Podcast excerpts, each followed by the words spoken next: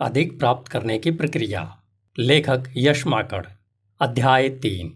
नज़रिया आपका भविष्य तय करता है। कुछ भी जानने से पहले हमारे लिए नज़रिए के बारे में जान लेना बेहद आवश्यक है, क्योंकि नज़रिया सही होगा तभी हमारे द्वारा देखा गया हर सपना, फिर चाहे वह पैसा हो या कुछ और, हमारी ओर खींचा चलाएगा लेकिन गलत नज़रिए की वजह से पीढ़ियों से संजोई गई दौलत भी पलक झपकते ही गायब हो सकती है। अपना दृष्टिकोण बदलें। जीवन में जब हम कभी एक असंभव सी दिखने वाली समस्या से घिर जाते हैं, तब इससे बाहर निकलने का सबसे बढ़िया तरीका होता है अपने दृष्टिकोण को बदलना। हम अपनी योग्यताएँ, जानकारी और अनुभव के संयुक्त प्रयासों से नई संभावनाएँ विकसित कर सकते हैं। यह हम पर निर्भर करता है कि कैसे हम संभावित सिद्धांतों को पहचान कर उन्हें अपने परिणामों को बदलने के लिए लागू कर सकते हैं। यह सर्वविदित है कि हमारे दृष्टिकोण हमारी संभावनाओं को आकार देते हैं। इस खूबसूरत संसार को देखने के हमारे दृष्टिकोण में बदलाव के लिए हमें अपने पूर्वाग्रहों, पहले से ही स्थापित हो चुके विश्वास और मान्यताओं को चुनौती देनी होगी, जो बेहद कष्टकारक लेकिन सुखद परिणाम देने वाली प्रक्रिया है। इस पुस्तक में बताई गई अमेरिकी उन शिक्षाओं को तब तक अपने ऊपर लागू करना होगा, जब तक ये हमारे सोचने और व्यवहार करने के नए तरीकों में रूपांतरित न हो जाएँ। ये शिक्षाएँ हमारे संसार को देखने के तरीके को बदल देंगी और हमारी व्यक्तिगत और व्यावसायिक सफलता को बहुत आगे तक बढ़ा देंगी। दृष्टिकोण का एक उदाहरण देखें।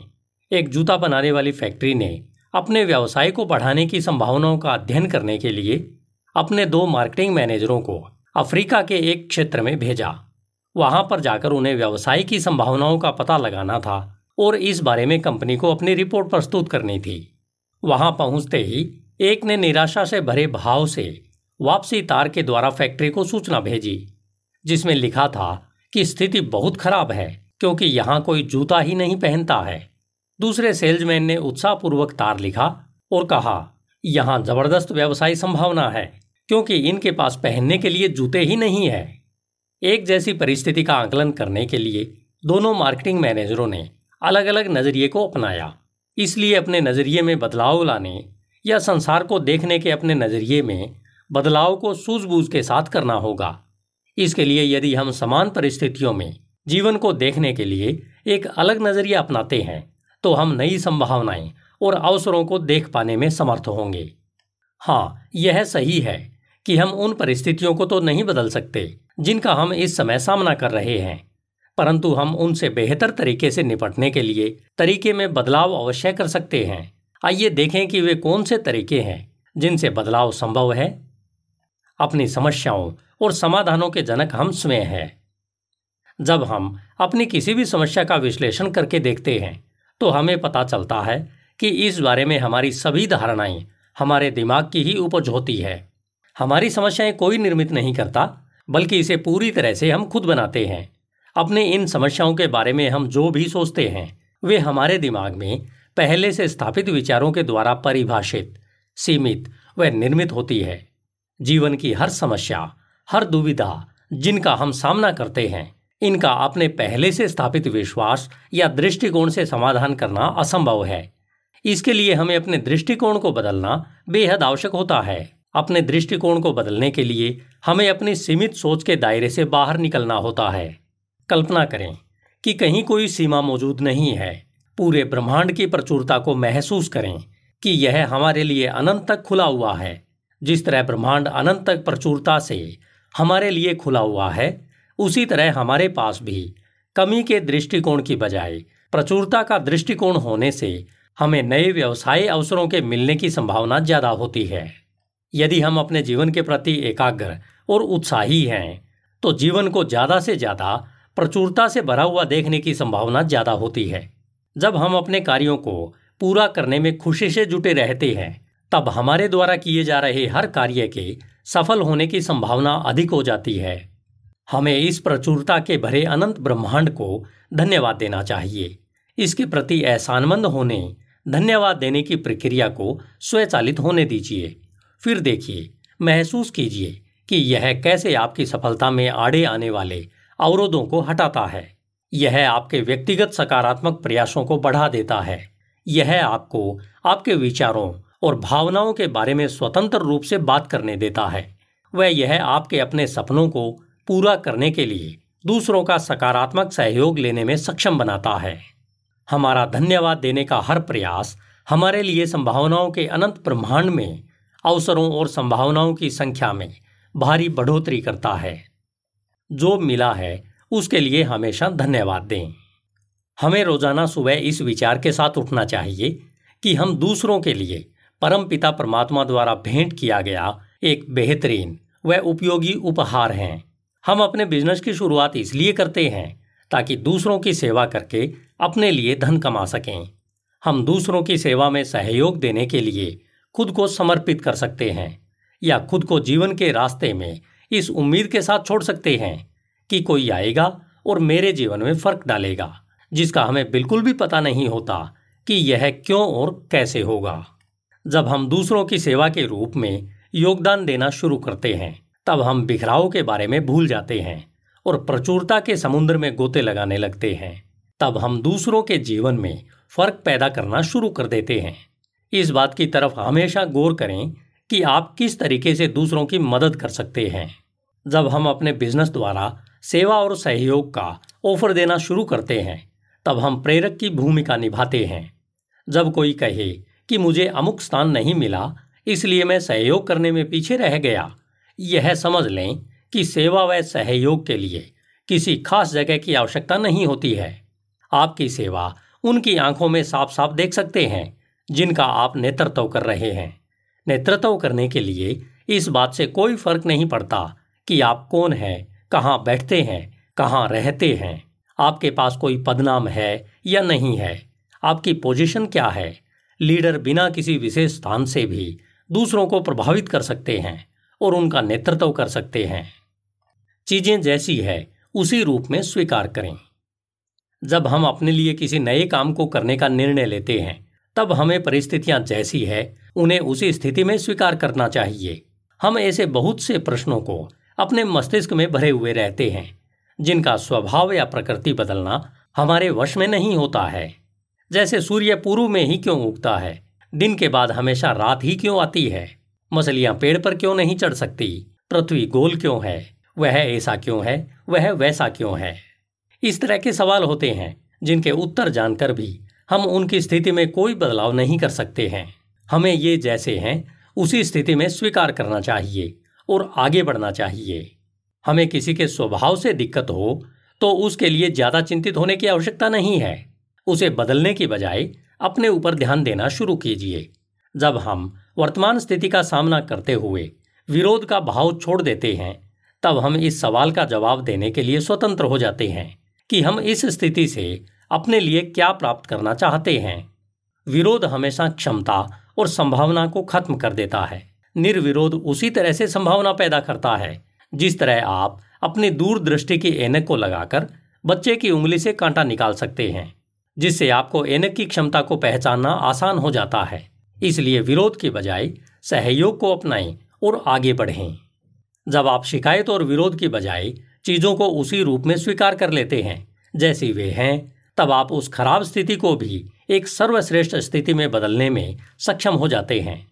परिस्थितियाँ जैसी है, उन्हें इसी रूप में स्वीकार करके आपने अपने सपनों को घटित होने की अनुमति दे दी है। अब आप समाधान खोजने और अपनी मन स्थिति को सर्वश्रेष्ठ बनाने के लिए अधिक खुले महसूस करेंगे।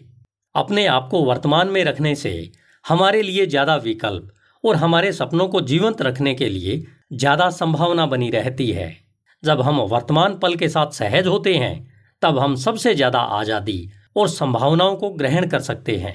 तब हम उन्हें अपने जीवन में सबसे ज़्यादा महसूस कर सकते हैं। अपने सपने को पूरा करने के लिए, उसके विश्लेषण के बाद हम जिस भी कार्य योजना का चुनाव करें, उसमें अपने जुनून को पूरी तरह से मिला दें, ताकि आपके जुनून से संसार आपके सपने को आकार देने के लिए माध्यम बन जाए। जीवन ने हमें कठोरता से बहुत बार रहन सहन के तौर तरीकों में बदलाव के लिए सचेत किया है। हमें इस बारे में जीवन ने बहुत बार धक्का मारा है कि हम अपनी वर्तमान ज़िंदगी में बदलाव करने के लिए अपनी आदतों में बदलाव करें और इसके द्वारा संसार को और ज़्यादा सुंदर बनाने में अपना सहयोग दें। बदलावों के समय को पहचानें। हमारा अपनी आदतों में बदलाव का सबसे बेहतरीन चुनाव वह पल होगा जिसमें हम जीवन में घटने वाली हर घटना के लिए खुद ज़िम्मेदारी स्वीकार करते हैं। हमें अपने आसपास हो रहे बदलावों को उनके हाल पर छोड़कर अपने खुद के बदलावों पर केंद्रित होना होता है। संसार बाहर नहीं है, संसार अपने अंदर है। हम अपने मस्तिष्क के द्वारा अपनी आँखों से देखी गई किसी भी स्थिति को अपने पहले से स्थापित विचारों के माध्यम से आकार देते हैं। इसका परीक्षण हम अभी कर सकते हैं। आप अपने मन में उन दो राजनेताओं की छवि देखें, जिनमें से एक के विचारों से आप सहमत हों और दूसरे से असहमत। इस बात का विश्लेषण करें कि ऐसा क्यों होता है कि आप एक से सहमत हैं और दूसरे से असहमत। आप पाएँगे कि आप उनके विचारों के कारण सहमत या असहमत नहीं हुए हैं, क्योंकि वे दोनों तो अपने अपने विचारों से सहमत हैं। आप तो अपने मस्तिष्क में पहले से मौजूद विचारों की वजह से एक के पक्ष में व दूसरे के विपक्ष में खड़े हुए हैं। इसी तरह हम न जाने कितने गलत और सही फैसले दूसरों की वजह से नहीं बल्कि अपने पूर्वाग्रहों की वजह से करते हैं। इन पूर्वाग्रहों की वजह से न जाने कितने ही बेकसूर बलि चढ़ जाते हैं, कितने भारी नुकसान उठाने पड़ते हैं, न जाने कितने जीवन गलत फैसलों के कारण अंधकार में हो जाते हैं। इसलिए यह बेहद आवश्यक है कि हमें अपने मस्तिष्क की प्रोग्रामिंग बदलना शुरू कर देना चाहिए। यदि हम अपने दिमाग को नए तरीकों से सोचने के लिए तैयार करना चाहते हैं और अपने सपनों को साकार करना चाहते हैं तो अपने नज़रिए को बदलिए। धन के बारे में अपना नज़रिया बदलिए। हम सभी उस समाज में रहते हैं, जहाँ पर सभी तरह के विचारों के इंसान रहते हैं। इन विचारों की भिन्नताओं वाले संसार में बहुत सारी लोकोक्तियाँ और कहावतें बनाई और सुनाई जाती है। इन कहावतों के कोई अर्थ नहीं होते हैं, परंतु हम अपने मस्तिष्क में पहले से स्थापित विचारों के आधार पर इनका अर्थ लगाते रहते हैं। इनमें से कुछ प्रसिद्ध कहावतें जो आम बोलचाल की भाषा में आपको हर जगह सुनाई देती रहती है। आपने बहुत बार किसी को यह कहते हुए अवश्य सुना होगा कि सारे दुखों की जड़ पैसा ही है। साथ में क्या जाना है? सारी मोह माया यहीं धरी की धरी रह जाएगी। खाली हाथ आए थे और खाली हाथ जाना है। कफन में जेब नहीं होती। ये कहावतें मात्र ही है। इनका अपना कोई वजूद नहीं है। लेकिन ज़्यादातर मामलों में इन्हें लोग अपने आलस या अकर्मण्यता को छुपाने के लिए प्रयोग करते हैं। जब तक हमारी दिमाग से सोचने की काबिलियत विकसित नहीं हो जाती, तब तक हम किसी सकारात्मक बात या कहावत का गलत अर्थ भी लगा सकते हैं। हमारे समाज में कुरूतिवश कुछ कामों को छोटा समझा जाता है, जैसे जूते बनाना और उनकी मरम्मत करने का काम। लेकिन क्या वास्तव में यह एक छोटा काम है? अगर छोटा है तो टाटा और बाटा भी तो यही करते हैं। फिर उन्हें कैसे हम बड़े ब्रांड कह सकते हैं? हम इन्हें या इनकी तरह की और बड़ी जूता बनाने वाली कंपनियों को बढ़ा और यही काम अपने बाज़ार या गाँव में करने वाले जूतों के कारीगर को छोटा मान लेते हैं। ये कारीगर छोटे नहीं हैं। ये भी बड़े ब्रांड की तरह ही निर्माता हैं। हाँ हो सकता है इनका कारोबार छोटा है, लेकिन निर्माता कभी छोटा नहीं हो सकता। ये लोग उनसे बहुत बड़े हैं, जो बेरोजगारी का राग अलापते हुए ब्लेम गेम खेलते रहते हैं, जो हमें हर नुक्कड़, हर सोशल मीडिया प्लेटफॉर्म पर बहुत जोरों से अपनी बेरोजगारी का रोना रोते हुए दिख जाएँगे। इनके विचारों के मूल में पैसा बुरा है कि सोच निहित होती है। ये लोग मूल रूप से यही कहते हैं कि पैसा बहुत बुरा होता है। पैसे के प्रति नकारात्मकता ही वह कारण है कि पैसा और पैसे बनाने का अवसर इनसे कोसों दूर भाग जाते हैं। और अगर पैसा इतना ही बुरा है तो फिर गरीबी को बुरा नहीं कहना चाहिए। अगर पैसा बुरा है तो वह कौन सा कारण या कौन सी कमी है जिससे गरीब लोग गरीब हैं? अगर आपका नज़रिया पैसे या धन को लेकर यही है तो इसे तुरंत बदल लें, क्योंकि इसे बुरा कहने वालों के बारे में थोड़ा गहराई से जानेंगे तो वे आपको ठीक इसके उलट यानी पैसे के लिए काम करते दिखाई देंगे। पैसा या धन अपने आप में न तो बुरा है और न ही अच्छा है, क्योंकि जब तक हम और हमारा परिवार इस सुंदर धरा पर मौजूद हैं, तब तक इसकी ज़रूरत रहने वाली है। अगर किसी को लगता है कि पैसा ज़रूरी नहीं है तो उसे बिना टिकट यात्रा करके देखना चाहिए। बिना पैसे दिए किसी स्टोर से कोई सामान लेकर देख लेना चाहिए। बिना पैसे किसी रेस्टोरेंट में खाना खाकर देखना चाहिए। उन्हें तब पता चल जाएगा कि आखिर पैसे के बिना वे कितने अकेले व असहाय महसूस कर रहे हैं। यह इतना बुरा नहीं है। इसी के बल पर हमें वह सभी अत्यावश्यक सुविधाएँ मिलती हैं, जिनकी हमें जीवन को आगे बढ़ाने की ज़रूरत पड़ती है। अगर किसी के दिमाग में यह आ रहा हो कि सरकार या ऐसी बहुत सारी संस्थाएँ हैं जो मुफ़्त में लोगों को आवश्यक सेवाएँ उपलब्ध करवाती हैं तो उन्हें अपना वहम निकाल लेना चाहिए। क्योंकि बिना इसके कोई भी सरकार या संस्था किसी को भी मुफ़्त सेवाएँ उपलब्ध नहीं करवा सकती। किसी ने किसी ने वहाँ पर टैक्स या चंदे के रूप में पैसा दिया होगा, जिससे वे सुविधाएँ चलती हैं और जरूरतमंद तक बिना किसी बाधा के पहुँचती है। मैं तो अलग हूँ, लेकिन उन्हें ऐसा करना चाहिए। हम चाहे संसार के किसी भी कोने में हो, पैसे के बारे में सौ में से नब्बे लोगों की राय एक जैसी ही होती है कि यह बुरा होता है। लेकिन फिर भी वे जीवन भर पैसे के लिए कड़ी मेहनत करते रहते हैं। यह सही है कि पैसे से प्यार नहीं खरीदा जा सकता, लेकिन यह भी उतना ही सच है कि प्यार को बैंक में जमा नहीं करवाया जा सकता। प्यार से न किसी रेस्टोरेंट या हॉस्पिटल का बिल चुकाया जा सकता है। कुछ अपवादों को छोड़ दिया जाए तो ज़्यादातर मामलों में जहाँ यह होता है, वहाँ प्यार और अपनापन होता है। इंसानों में कुछ सकारात्मक करने की प्रेरणा होती है। दरिद्रता में कोई सुख नहीं है, लेकिन संपन्नता में सब सुखी रह सकते हैं। अगर हमें अपनी चाहतों के हिसाब से जीना है, पैसा बनाना है तो हमें सुविधा भोगी नज़रिए को त्यागना होगा। हमें आर्थिक स्वावलंबी नज़रिए को अपनाना होगा। हमें अपनी सोच में, अपने बोलने में, उन शब्दों का चुनाव करना चाहिए, जिससे हमारे दिमाग को सोचने के लिए और ज़्यादा सक्रिय करने की शक्ति हो। न कि नकारात्मक शब्दों से दिमाग को सुला दिया जाए। बहुत सारे लोग इसके बारे में हमेशा नकारात्मक शब्दों का प्रयोग करते हैं। जैसे, पैसा बुरा होता है। मैं इसके लिए काम नहीं करता। सभी दुखों की जड़ पैसा ही है। इस तरह के और भी बहुत सारे शब्द हैं। इसके बारे में अपना नज़रिया बदलने के लिए सबसे पहले तो यह जान लेना बहुत आवश्यक है कि धन दौलत के बारे में स्कूल में नहीं पढ़ाया जाता है, बल्कि इसे घर पर पढ़ाया जाता है या खुद सीखा जाता है। घर पर भी हमारे माता पिता हमें पैसे के बारे में वही सब सिखाते हैं, जितना वो इसके बारे में जानते हैं।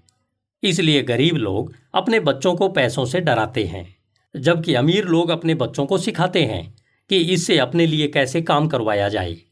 पैसे का यही डर जीवन भर गरीब को और गरीब बनाता जाता है। वह अमीर को और ज़्यादा अमीर बनने देता है। हमें घर पर वित्तीय शिक्षा नहीं मिल पाई। इसमें हमारे माता पिता की कोई गलती नहीं है, क्योंकि उन्हें इसके बारे में इतना सोचने का समय या दिशा नहीं मिली थी। लेकिन आज हम गरीबी के इस प्रोग्रामिंग को बदल सकते हैं। हम यह जान चुके हैं कि हमारे विचार ही हमारे जीवन पर सबसे ज़्यादा और ज़बरदस्त असर डालते हैं। हर कोई अपने विचारों से ही अपने जीवन की दिशा तय करता है। अगर हम दर्पण के सामने खड़े होकर देखेंगे तो हमें हमारा सबसे बड़ा मित्र और सबसे बड़ा दुश्मन दोनों एक साथ खड़े दिखाई देंगे। अपने निर्माता हम स्वयं हैं। हमने अपने विचारों को स्वयं चुना है। हम स्वयं ही यह तय करते हैं कि हम कौन से विचार को पसंद करते हैं और किस विचार को नापसंद करते हैं। अगर वक्ता हमारे पसंद का नहीं है तो हम ही उसे सुनना बंद कर देते हैं। अपने दिमाग के हम ही दरबान हैं, जो यह तय करता है कि किस विचार को अंदर आने देना है या किसे देखते ही भगा देना है।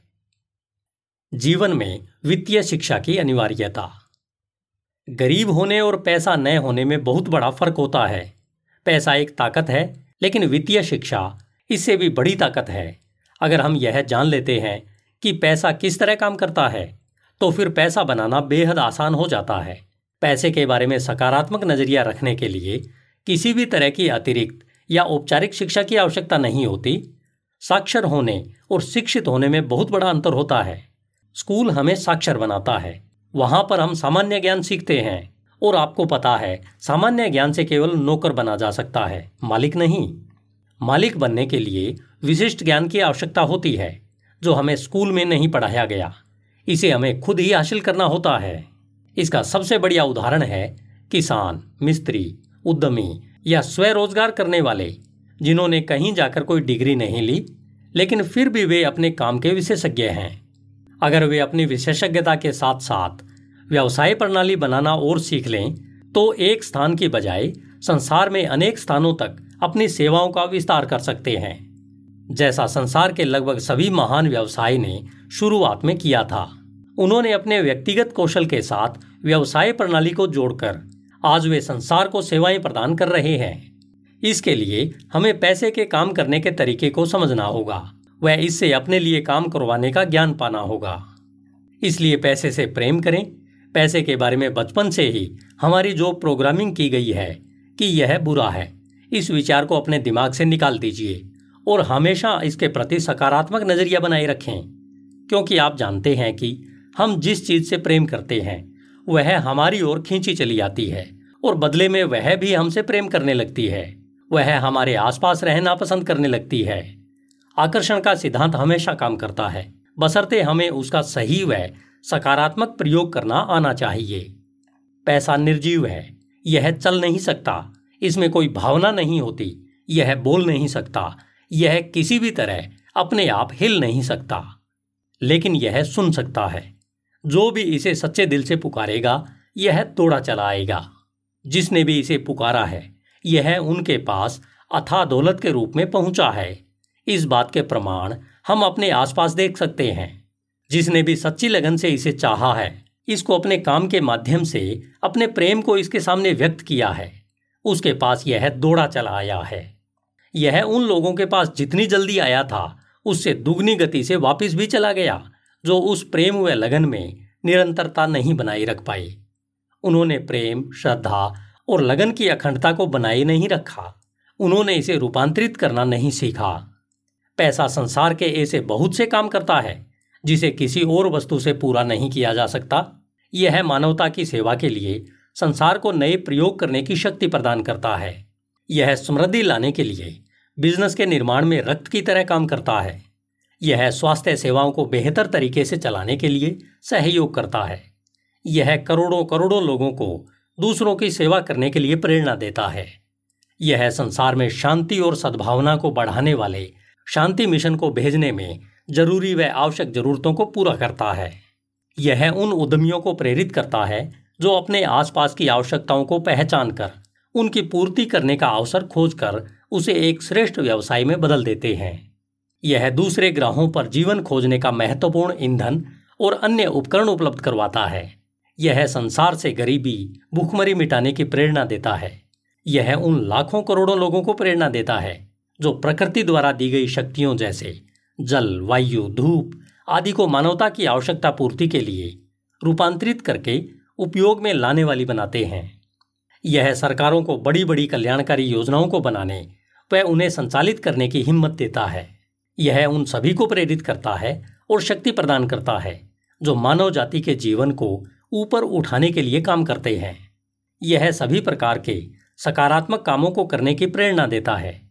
यह उनमें तरलता को बढ़ाता है, उनमें ईंधन की तरह काम करता है। पैसा अच्छा है। नज़रिया बदलने से सारा फ़र्क पड़ा। एक घटना जिसका मुझे ठीक से तो यह अंदाज़ा नहीं है कि यह कब घटित हुई थी, लेकिन इस तरह के मनोवैज्ञानिक चमत्कार बहुत से लोगों के जीवन में घटित होते रहते हैं। इस कहानी को मेरे एक दोस्त ने मुझे व्हाट्सएप के माध्यम से भेजा था, जिसके अनुसार एक नर्स ने मरीज़ के नज़रिए को मनोवैज्ञानिक तरीके का प्रयोग करते हुए बदल दिया था। एक नर्स लंदन के एक अस्पताल में ऑपरेशन से ठीक दो घंटे पहले एक मरीज़ के कमरे में घुसकर उसके कमरे में रखे गुलदस्ते को संवारने लगी। जब वह अपनी पूरी लगन से अपने काम में लगी थी, तभी उसने मरीज़ से पूछा, सर, आपका ऑपरेशन कौन से डॉक्टर कर रहे हैं?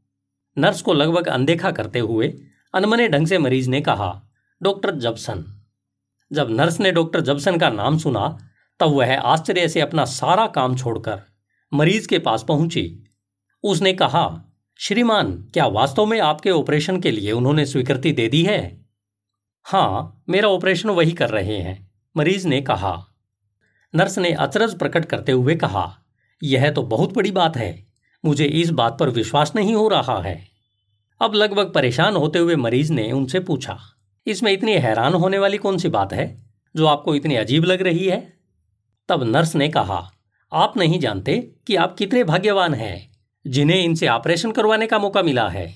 इन्होंने आज तक अपने पूरे जीवन काल में जो हज़ारों ऑपरेशन किए हैं, उनमें सफलता का अनुपात पूरा सौ प्रतिशत रहा है। वे इतने व्यस्त हैं कि उनके लिए समय निकालना नामुमकिन नहीं तो मुश्किल बहुत अवश्य है। मैं इसी बात से हैरान हूँ कि आपके ऑपरेशन के लिए उन्होंने हाँ कैसे भरी, उन्हें फुर्सत कैसे मिली? मरीज़ ने अब गर्व की भावना के साथ नर्स से कहा कि भगवान का लाख लाख शुक्र है कि मेरे लिए डॉक्टर जबसन को फुर्सत मिली, ताकि वे मेरा सफल ऑपरेशन कर सकें। नर्स ने हैरान होते हुए एक बार फिर कहा, मुझे अब भी यकीन नहीं हो रहा है। मैं अब भी हैरत में हूँ कि संसार के सबसे बेहतरीन डॉक्टर आपके ऑपरेशन के लिए हमारे अस्पताल में आए हैं। जब यह पूरी बातचीत खत्म हो गई, तब मरीज़ को एक ऑपरेशन थिएटर में पहुँचाया गया। मरीज़ का यह ऑपरेशन सफल हुआ। मरीज़ अब अपनी ज़िंदगी हँसी खुशी बिता रहा है। इस मरीज़ के कमरे में जो महिला आई थी, वह कोई आम नर्स नहीं थी, बल्कि उस अस्पताल की एक मनोवैज्ञानिक महिला चिकित्सक थी, जिसका काम यह था कि वह मरीजों को मानसिक रूप से ऑपरेशन के लिए तैयार करें, ताकि मरीज़ को यह बिल्कुल भी शक न हो कि इस महिला चिकित्सक ने अपना काम कमरे में गुलदस्ता ठीक करते हुए किया था। उसने बहुत खूबसूरती से उस मरीज़ के मन में और मस्तिष्क में यह बात बैठा दी थी कि जो सर्जन उसका ऑपरेशन करने वाले हैं, वे संसार के सबसे मशहूर और सफल चिकित्सक हैं, जिसके द्वारा किया गया हर ऑपरेशन एक सफल ऑपरेशन होता है। इन सब बातों से मरीज़ सकारात्मक तरीके से सुधार की ओर लौटने लगता है।